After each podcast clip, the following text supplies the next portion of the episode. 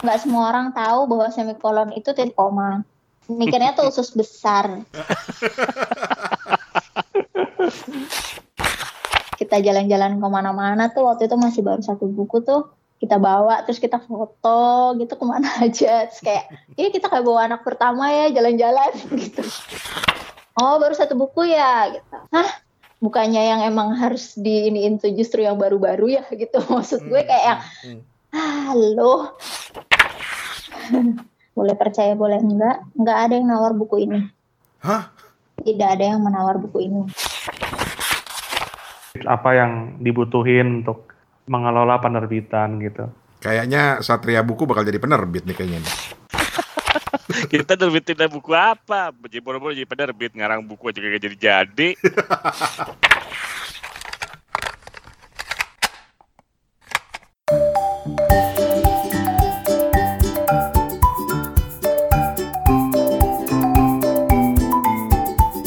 Selamat datang ke acara Kepo Buku.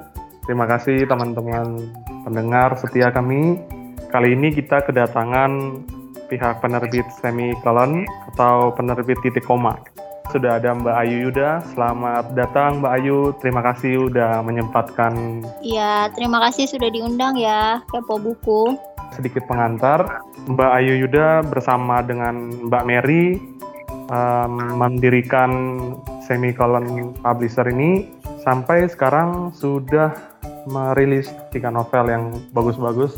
Mbak Ayu Yuda uh, bisa memperkenalkan diri dulu sebelum kita akan membahas tentang penerbitan independen dan sedikit lebih lanjut lagi tentang hak-hak penerjemahan gitu. Kita mau belajar untuk gimana sih cara untuk membeli sebuah right dan sampai menerbitkan menjadi sebuah karya buku. Silakan Mbak Ayu. Uh, Oke, okay. terima kasih dengan Kepo Buku karena sudah diundang. Ini pendengarnya disebutnya apa ya? Pendengar aja. Pendengar aja. Oh iya. Kepower. Kepower. Kepowers gitu. Saudaraan sama Kepopers misalkan. Kepopers. Uh, untuk perkenalan diri, nama saya uh, Ayu Yuda ini sebenarnya harusnya berdua ya sama satu lagi Mbak Mary Riansyah tapi dia kebetulan lagi nggak bisa. Kalau buku favorit uh, paling suka sama bukunya Filosofi Kopi karangan Dewi Lestari. Alasannya simpel karena saya suka baca buku dan saya juga suka minum kopi. dan saya juga suka cerita pendek. Jadi itu buku emang pas banget gitu. Uh, terus genre favorit uh, sukanya baca non fiksi kayak biografi gitu. Kalau yang fiksinya lebih suka thriller atau sesuatu yang tidak dengan happy ending. Tuh. Dark Buku, story itu. Iya. Aktif di komunitas Goodreads Indonesia juga kan Mbak Ayu? Mm -hmm. Sebenarnya Goodreads Indonesia tuh udah cukup lama ya dari tahun 2007 Nah, cuman aku sendiri baru join itu di uh, tahun 2010. Itu pertama ikutan yang uh, offline-nya ya. Kalau yep. online itu udah dari 2009 awal kayaknya. Kalian ada yang punya akun goodreads.com nggak ya? Punya. Gue punya. Tapi nggak pernah diisi. Tapi nggak pernah diisi ya. Nah itu tuh apa namanya ada grupnya Goodreads Indonesia gitu kan. Kita dulu selalu mainnya di situ gitu jadi kayak ada satu orang habis bikin review buku, kita komenin lah di situ. Sampai kita tuh punya thread namanya uh, kan slogannya Goodreads Indonesia itu kan baca itu seru ya. Nah, kita hmm. tuh punya thread khusus untuk nulis yang judulnya baca itu seru, nulis itu perlu. Siapa aja bisa taruh kayak haiku lah atau hmm. puisi singkat lah atau apa aja gitu. Nah, itu Goodreads Indonesia yang kemudian berlanjut ke kegiatan-kegiatan offline kita punya klub buku kita juga ada sahabat perpus namanya itu kalau waktu kita keliling-keliling ke perpus. Terus kita juga suka ngadain jelajah. Dan kita biasanya setiap ulang tahun tuh ngadain kopdar. Dan di akhir tahun biasanya Desember itu ada festival pembaca Indonesia. Ini mah komunitasnya udah ajak banget ini mah Iya, tapi dua tahun belakangan ini kita sedang tidak ada Festival Pembaca Indonesia karena satu orangnya sudah pada berkembang dan punya keluarga dan ya hmm. plus pada pindah-pindah nih kayak misalkan eh, aku tadinya kan di Jakarta, terus aku pindah ke sini gitu. Jadi yang di Jakarta sudah semakin lama semakin berkurang. Oh iya, dan kita juga punya klub siaran Goodreads Indonesia. Ada podcastnya juga ya, baca itu seru ya. Betul. Kalau klub siaran Goodreads Indonesia itu setiap hari Sabtu jam 10 sampai jam 11 pagi di RPK 96,3 FM. Cuman gara-gara Covid ini kita lagi break dulu nih. Iya nih, eh semuanya terpengaruh, eh. Mm-mm, kecuali yang online kayak gini ya. Podcast-podcast masih bisa lah jalan terus. Bisa, bisa.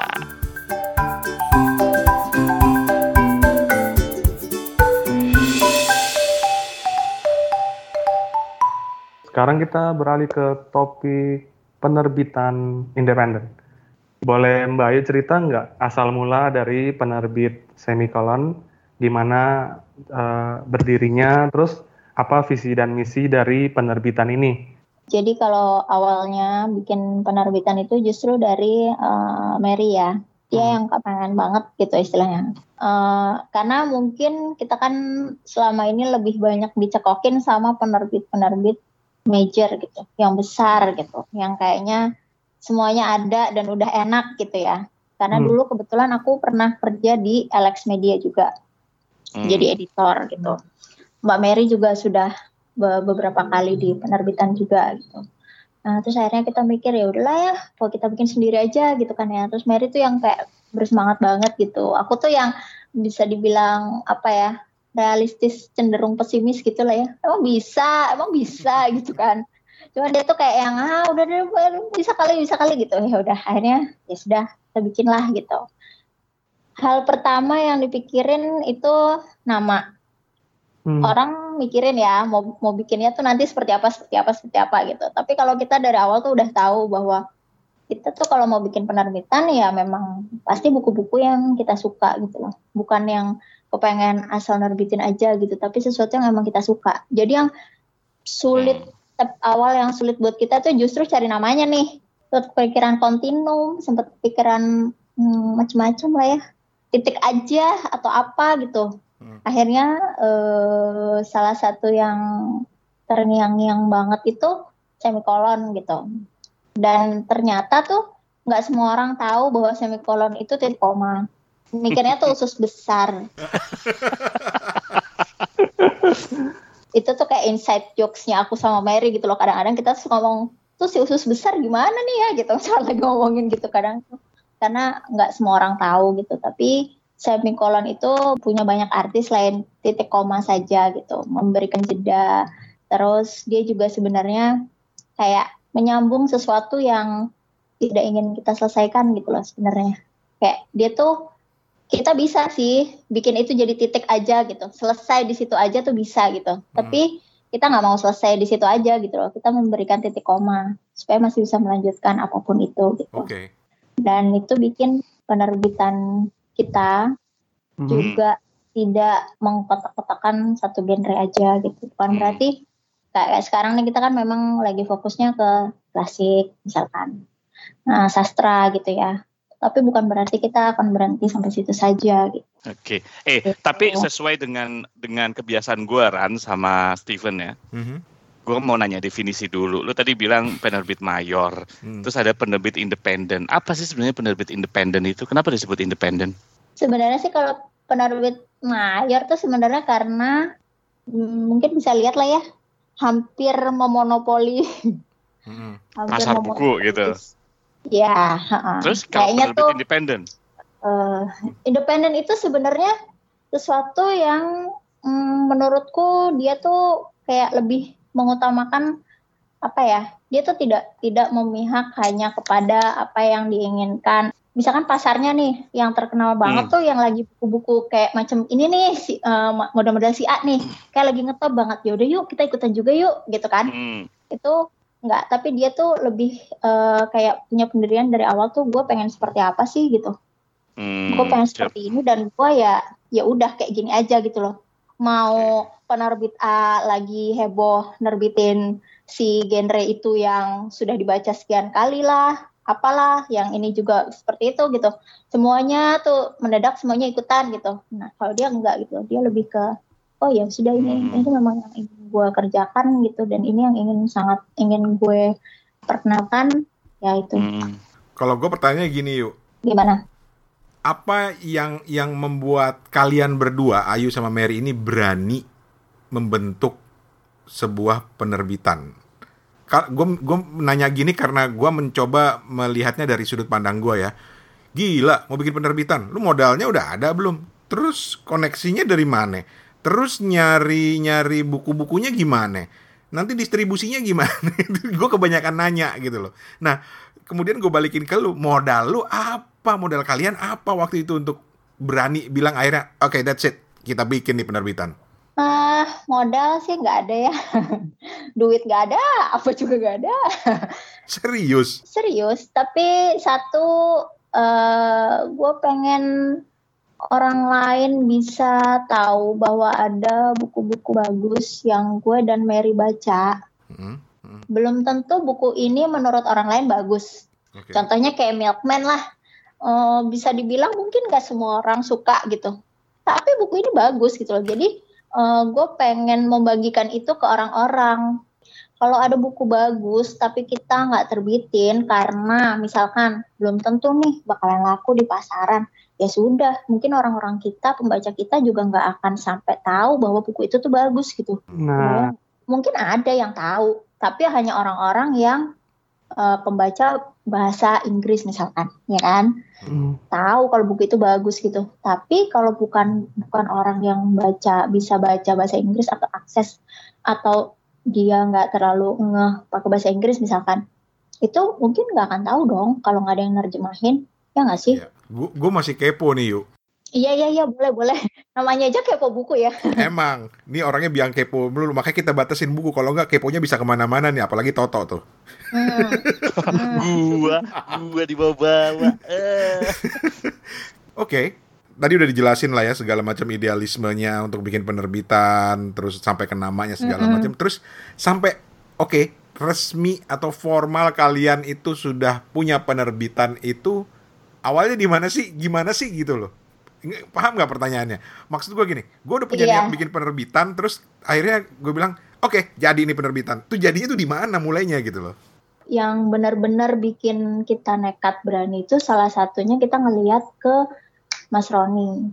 Tahu kan ya, margin kiri. Oke, Nah, dia itu kan benar-benar juga dari awal gitu.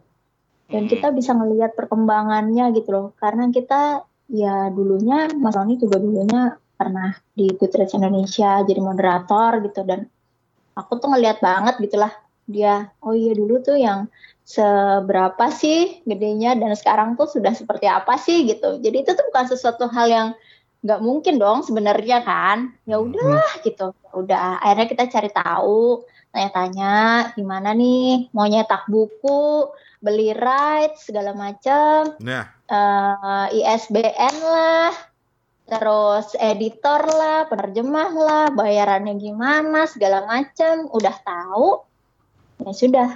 Makanya kita mulainya dari buku Demian, karena Demian Demian itu buku yang sudah public domain. Jadi kita kontak suku tangan. Oh iya logo kita juga yang buat suku tangan. Selamat malam suku tangan. Mana emailnya belum dibales? terus terus sorry yuk, sorry yuk. buat cover juga kontak suku tangan Mm-mm. terus udah dapet cover yang cantik banget terus milihnya udah pusing terus menyalahkan diri sendiri kenapa juga kita minta dua opsi kenapa nggak minta satu opsi aja biar gak pusing gitu karena dua gitu.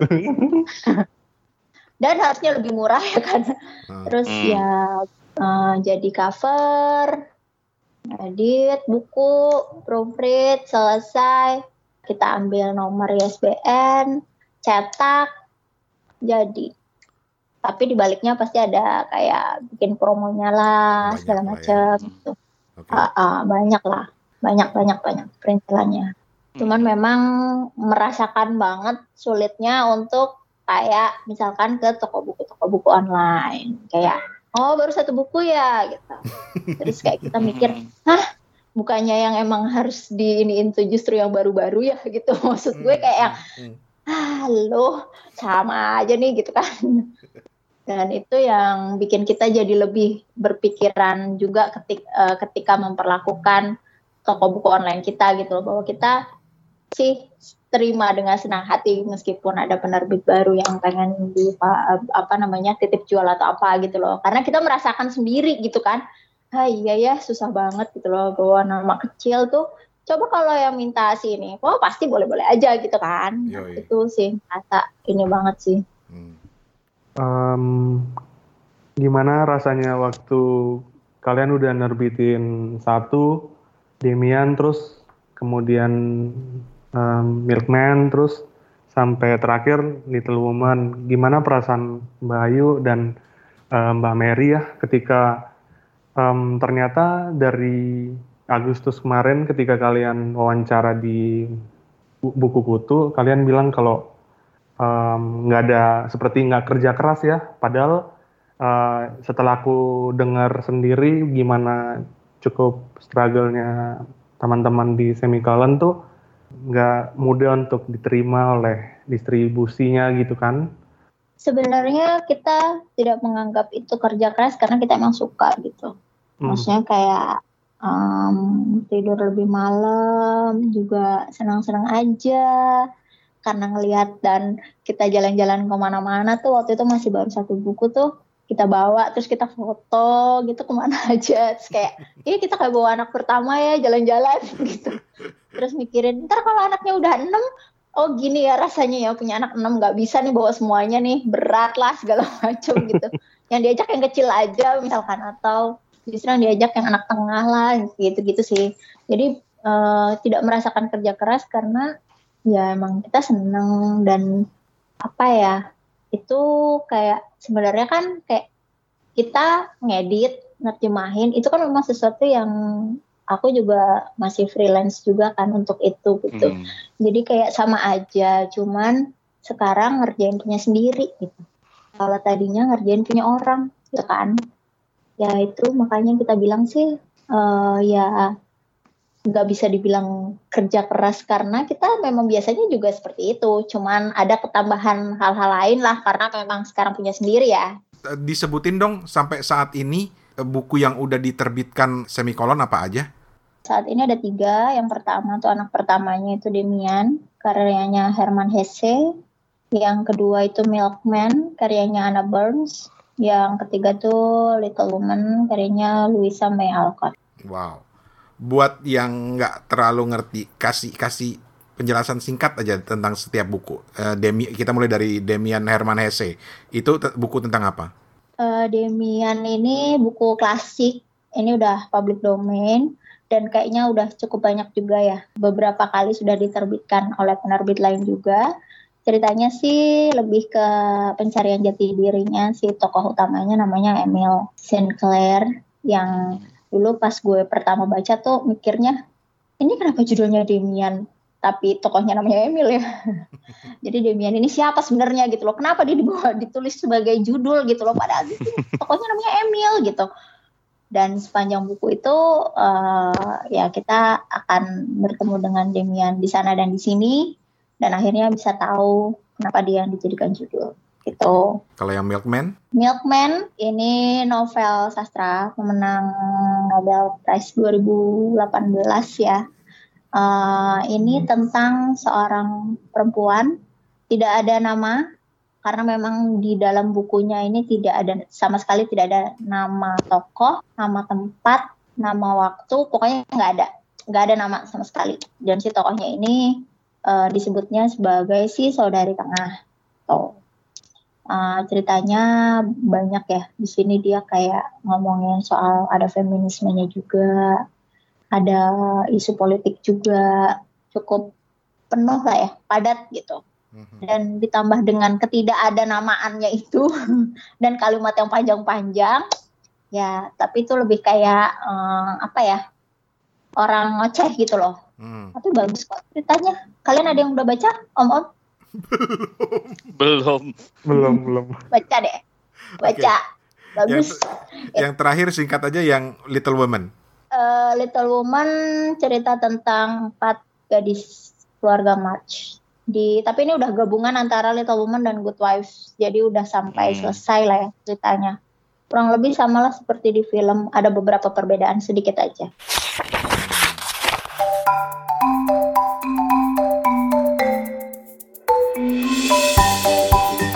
Iya, penerjemahan itu sebuah sebuah misi tertentu ya yang mungkin aku bisa tangkap dari obrolan kita barusan.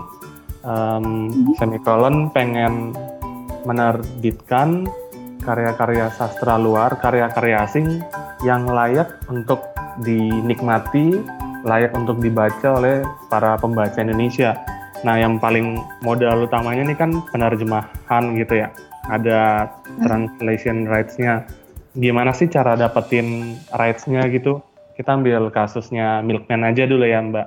Gimana sih ceritanya bidding right-nya sampai bukunya tuh bisa rilis? Eh, jadi tuh kalau di penerbitan itu ada beberapa agent-agent yang akan kasih biasanya dia rutin kasih eh, katalog buku gitu. Nanti dari situ biasanya kita bilang, "Oh, kita mau contoh dari eh, buku yang ini dong." gitu. Nanti dia akan kasih contohnya eh, sampel gitu. Nanti kita akan review, kalau minat baru kita akan bidding eh, harga kita akan akan kasih offering ke dia gitu loh berapa itu satu cara cara yang kedua adalah kita naksir suatu judul terus kita cari sampai dapat itu agennya siapa itu juga bisa cuman biasanya kita eh, bisa juga cek ke agent-agent yang udah kita kenal. Misalkan kita tanya ke dia gitu loh. Eh aku pengen judul ini kamu handle nggak ya? gitu. Nanti dia akan kasih tahu oh gue nggak handle tapi bisa kontak ke sini misalkan. Itu cara kita dapetin eh, apa namanya eh, rights dari buku-buku eh, yang kita terjemahin. Nah dari situ biasanya kalau kita eh, offering kita bisa tawar ke dia harganya segini. Nanti dia akan kasih tahu. Oh eh, ternyata dari pihak penerbit aslinya nggak mau segitu, maunya minimal segini. Atau dia akan kasih tahu bahwa oh ini gue juga dapat tawaran nih dari penerbit lain dengan harga yang lebih tinggi, lo mau naikin nggak? Gitu. Atau dia juga bisa kasih deadline, misalkan gue kasih deadline lu untuk kasih harga tertinggi yang lo bisa kasih ya tanggal segini. Nanti kita lihat dari situ, itu bisa kayak gitu. Uh, panjang ya prosesnya ternyata ya. Oh panjang dan lama, Gue pikir bisa datang langsung bilang gue mau terjemahin gitu. nggak bisa. Kita udah kalah berapa kali ya, tapi kurang lebih sih kita udah tahu lah ya kalau misalkan dibilang ada penerbit yang nawar harganya lebih tinggi, oh iya itu pasti sih itu tuh gitu.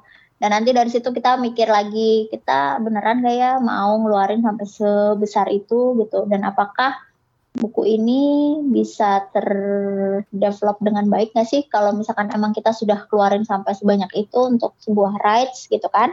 Karena Mhm. kan masih banyak yang diperlukan gitu loh dari sebuah buku nggak cuman pas kita beli rights-nya doang kan Hmm. masih ada panjang sekali prosesnya gitu. Itu akan maksimal nggak sih gitu? Kalau misalnya kita pikir kayak kita nggak bisa deh ya sudah dilepas aja gitu. Right gitu tuh biasanya cuman dari sisi harga dikasih atau ada pertimbangan lain sih biasanya dari agent gitu. ada pertimbangan lain. Biasanya dia akan kayak tadi sama udah Hmm. berapa judul yang pernah diterjemahin gitu. Yang di, yang sudah diterbitkan itu udah berapa judul gitu kan Oke. Nah, mungkin kalau penerbit-penerbit besar, mereka pasti sudah tahu gitu loh. Dan seharusnya sih kalau penerbit terbesar di Indonesia, duitnya pun pasti tidak masalah gitu ya. Hmm. Jadi itu menurutku berkaitan juga sih. Gitu. Kayak misalkan eh, bisa juga dengan cara kita ngasih tahu, misalkan eh ini nanti kita akan promonya seperti ini, seperti ini, seperti ini, seperti ini gitu. Makanya kita cukup pikir panjang gitu kalau misalkan lagi eh, istilahnya nawar rights gitu ya. Jangan sampai kita dapat dengan harga yang sangat tinggi, tapi habis itu kita nggak bisa developnya juga gitu kan. Sayang. Dan untuk ukuran penerbit baru hebat loh. Maksud gue gini, eh, Milkman itu kan bukan buku sembarangan, itu buku yang meraih awards gitu loh. Iya sih. Sampai kalian bisa kemudian dapat rights untuk nerjemahinnya itu Ceritain dong itu gimana prosesnya? boleh percaya boleh enggak, enggak ada yang nawar buku ini. Hah? Tidak ada yang menawar buku ini. Memang dia kasih harga, dia nggak mau begitu aja yang kita kasih nggak mau. Dia punya kayak uh, apa namanya? Uh, uh, dia ada sendiri gitu yang cukup mahal karena dia pemenang lalalala lalala gitu kan. Itu pasti berpengaruh lah ya. Tapi pada saat itu memang tidak ada yang menawar lagi. Dan rasa-rasanya sih ketika kita membaca cukup bisa dimengerti sih. Karena mungkin pembacanya ini kan segmented ya. Nggak semua orang suka dan bukan bacaan yang bisa di uh, untuk gimana ya untuk selingan atau apa gitu menurutku enggak karena isinya padat banget gitu. Hmm. jadi mungkin itu juga sih sebabnya memang tidak ada yang belum atau belum ya tapi uh, karena udah cukup lama juga karena kan ini kita nawar di tahun 2019 menang 2018 itu kayaknya udah diumumin dari awal awal tahun 2019 ingatku. Mm-hmm. tapi kok belum ada yang berminat lainnya gitu loh. Itu sih sebenarnya aneh gak sih? Enggak kan? Kayak ini kok mencurigakan gak sih? gitu ya. Coba tapi ternyata ya emang mungkin aku sih bisa mengertinya dari situ ya. Mungkin karena pembacanya itu ya itu tertentu aja.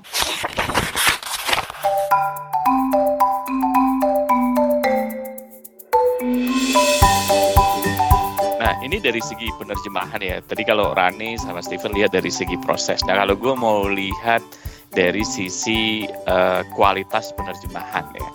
Uh, menurut lo ya gitu um, kualitas penerjemahan yang baik tuh yang kayak apa sih gitu? Karena sering kali kan misalnya uh, gue sama Rani gitu ya, kita baca buku misalnya dalam bahasa Inggris itu tuh uh, mengalir gitu bahasanya. Artinya apa yang dia ucapkan, apa yang dia ilustrasikan tuh memang that's how uh, native speaker Inggris ngomong kayak gitu gitu kan ya ya. Tapi hmm. ketika diterjemahkan dalam bahasa Indonesia, well grammatically benar, gue nggak bilang bahasa Indonesianya salah, tapi nggak in aja gitu sama orang Indonesia gitu. Kalau kalau dibilang apakah kosakatanya salah nggak, apakah uh, tata bahasanya salah nggak, tapi jadi kaku aja gitu penerjemahannya. Nah menurut lu penerjemahan buku sastra terutama gitu ya, yang bagus tuh kayak apa sih gitu? Apakah akhirnya kita boleh melakukan penerjemahan akhirnya uh, diubah sedikit supaya akhirnya sesuai dengan bagaimana orang Indonesia menceritakan, bagaimana orang Indonesia itu bernarasi dan berkata-kata atau sebenarnya nggak boleh gitu. Ya gue terjemahin begini kalau orang oh, cara dia ngomong itu ya begitu gitu. Jadi ibaratnya harus sesuai dengan Inggrisnya atau sesuai dengan bahasa aslinya gitu. Menurut lu gimana? Kalau menurut gue sih uh, balik lagi ke seleranya ya. Karena gini, terutama sastra ya. Penulis sastra tuh kadang punya ciri khas tertentu yang sulit untuk diterjemahkan gitu kan. Jadi ketika diterjemahkan, pihak penerjemah maupun editornya itu harus memilih antara satu patuh sama aslinya mm-hmm. atau dibuat senyaman mungkin dibaca pembaca Indonesia gitu loh.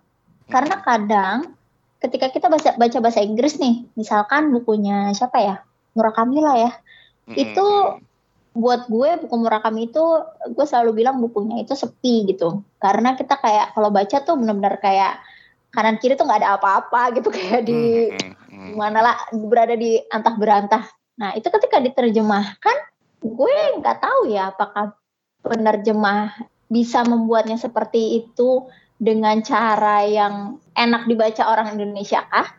Menurut gue belum tentu juga gitu loh. Jadi hmm. itu memang dilema paling besar antara mau patuh sama apa yang udah jadi ciri khasnya penulis sama apa yang bisa dibaca enak oleh pembaca. Hmm. Karena kadang tuh mungkin kalau di kalau di, dijadikan bahasa Indonesia mungkin lebih kaku kayaknya kalau dibikin persis kayak apa yang dibaca apa yang ditulis Murakami itu mungkin jadinya jatuhnya kaku hmm. tapi kalau misalkan lu bikin dia jadi enak dibaca gue nggak akan merasakan sensasi sepi itu lagi gitu loh iya sih karena ya udah dia jadi kayak dia jadi kayak apa ya uh, mengalir sesuai dengan apa yang ada sekarang gitu loh hmm. gue nggak akan merasa berada di awang-awang yang nggak jelas dan kayak ketakutan sendiri atau apalah itu gitu loh. Perasaan itu tuh kayak nggak akan ada. Itu tuh sebenarnya yang bikin susah. Jadi soal uh, benar atau tidak benar itu ya memang sekali lagi balik lagi ke selera sih menurut gue. Dan menurut gue dua-duanya nggak ada yang salah. Karena sebagai editor pun dia berhak untuk uh, mengubah si penerjemah ini sendiri kan. Karena hmm. Karena kalau terjemahan ya itu udah udah udah apa ya istilahnya? Satu ada gaya ada gaya menulisnya si penulis. Hmm. yang kedua ada gaya uh, terjemahannya si penerjemah gitu. Kemudian ditambah lagi gaya mengeditnya si editor. Jadi itu kan udah udah kayak campur-campur gitu loh. Banyak tangan ya. Ah gitu. Sudah banyak banyak banyak banget unsur. Jadi kalau ada terjemahan yang menurut kalian itu oke okay banget, wah itu udah emang luar biasa sih. Berarti dia bisa menyampaikan apa yang uh, dimaksud oleh penulis dengan uh, pen, pembaca dengan apa yang ingin dirasakan oleh pembaca gitu. Hmm. Gitu. Tapi nggak bisa nyalahin juga penerjemah ataupun editor yang pengen patuh ke tulisan aslinya si penulis juga dan bagaimana kemudian semikolon e, menerapkan prinsip itu dalam penerjemahannya. Nah, kalau di e, kayak tadi kan kita bilang apa namanya e, namanya terjemahan itu udah ada campur tangan dari segala macam segala macam segala macam pihak lah ya.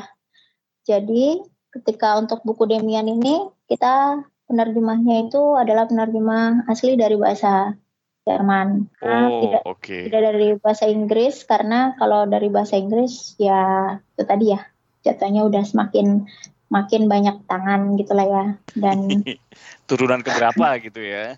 Iya gitu dan ya kita mencoba sepatuh mungkin tapi ada beberapa sih tetap sih yang kayak diubah supaya lebih kayak yang paling kelihatan susahnya itu justru di Milkman ya karena dia kan kayak pakai nama panggilannya itu kayak si saudari tengah. Terus kayak dia di situ ada dia kayak ada uh, apa sih HTSan gitu sama cowok. Yang disebutnya tuh mana tahu pacar. Yang dalam bahasa aslinya itu maybe boyfriend gitu. Maybe boyfriend. Ya. oke. Okay. nah, sebenarnya kalau misalnya kita mana tahu pacar diterjemahin jadi apa Nah, itu kan sesuatu yang aku salut banget sih sama penerjemahnya ini karena bisa menemukan istilah-istilah yang ya emang bisa nangkep sih, bisa ngertiin si maybe boyfriend itu tapi nggak kaku-kaku banget juga gitu loh. Tapi emang bener-bener nangkep gitu loh. Dapet lah gitu intinya. Nah, itu juga itu susah banget gitu maksudnya kayak tapi ada beberapa yang mau nggak mau tetap kita uh, jadikan seperti aslinya karena hmm. susah nggak ada yang bisa dapat lah istilahnya ya kayak gitu kayak gitu sih menarik, jadi menarik. ya kita cuma bisa berusaha sebaik mungkin aja okay. um, penerjemah yang dibutuhin sama semikolon yang kayak gimana sih sama bagaimana uh, kalau misalnya kita mau bikin penerbitan mandiri nih ceritanya hmm. uh, Mbak Ayu hmm. boleh ngasih nggak setidaknya tips-tips apa yang dibutuhin untuk memulai langkah mengelola penerbitan gitu. Kayaknya Satria Buku bakal jadi penerbit nih kayaknya nih. Eh, ya mungkin ke depan. Atau mungkin kayak buku gitu ya. ya kalau pengen satu emang harus berani gitu. Jangan jangan kayak gue terlalu pesimis atau realistis. Ya udah yang penting pengen ya udah coba aja dulu cari mau nerjemahin apa mau nerbitin apa cari tahu dulu agentnya di mana uh, kayak gitu. Terus habis itu kalau untuk proses sih uh, mungkin kayak percetakan sebenarnya percetakan itu bisa dicari lah ya. Hmm. pasti tahu lah ya itu kan kayak di buku-buku itu kan juga ada ya. Yep. nama-nama percetakannya percetakan. Jadi itu sebenarnya bisa dicari. Kayak waktu itu Adit dari uh, buku kutu itu juga bilang, oh ternyata gitu doang gitu ya istilahnya ya. Jadi ya gitu doang. Silakan dicoba kepo buku. catat tok, catat. Kita terbitin buku apa? Jadi boro-boro jadi penerbit ngarang buku aja kayak jadi jadi.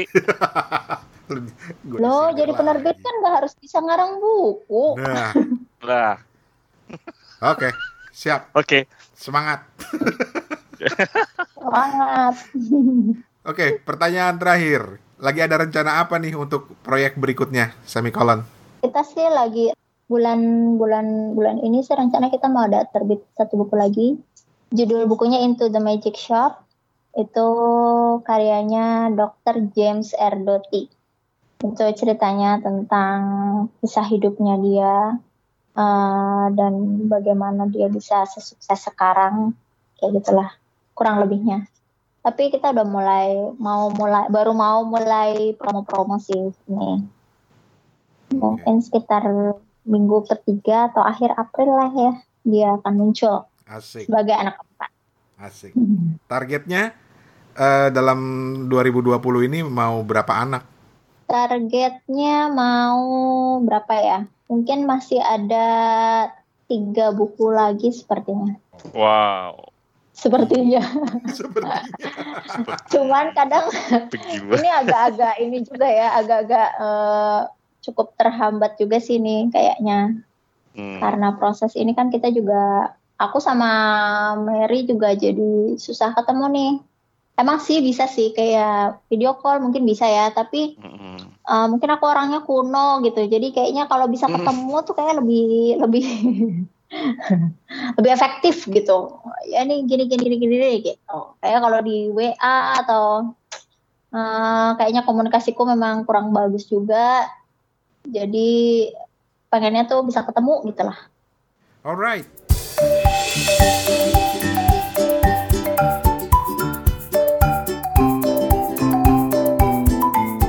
Eh, terima kasih banyak untuk kesempatan boleh berbincang tentang penerbitan Mbak Ayu. Iya, sama-sama saya juga terima kasih ya. Salam untuk Mbak Mary yang mungkin kalau ada kesempatan di depan mungkin bisa uh, me- mempromosikan ya Bang Rane ya buku dari Semikolon kita. Iya, boleh ya. Ah, yang paling harus kita acungi jempol adalah usaha dari kedua ah, kakak ini yang berusaha untuk apa ya? ah, kelihatannya untuk menandingi ah, para penerbit arus utama yang ah, cenderung apa ya? Cenderung nggak mau ngambil resiko buku-buku yang mungkin nggak nggak masuk dalam pasar kebanyakan ya, Bang Rane, Mas Toto. Kita Hmm, acungin jempol untuk usahanya. yoi, betul, betul. Ayu, terima kasih banyak ya Ayu. Sama-sama, om-om sekalian. Eh. Sampai bisa menghubungi semikolon di mana?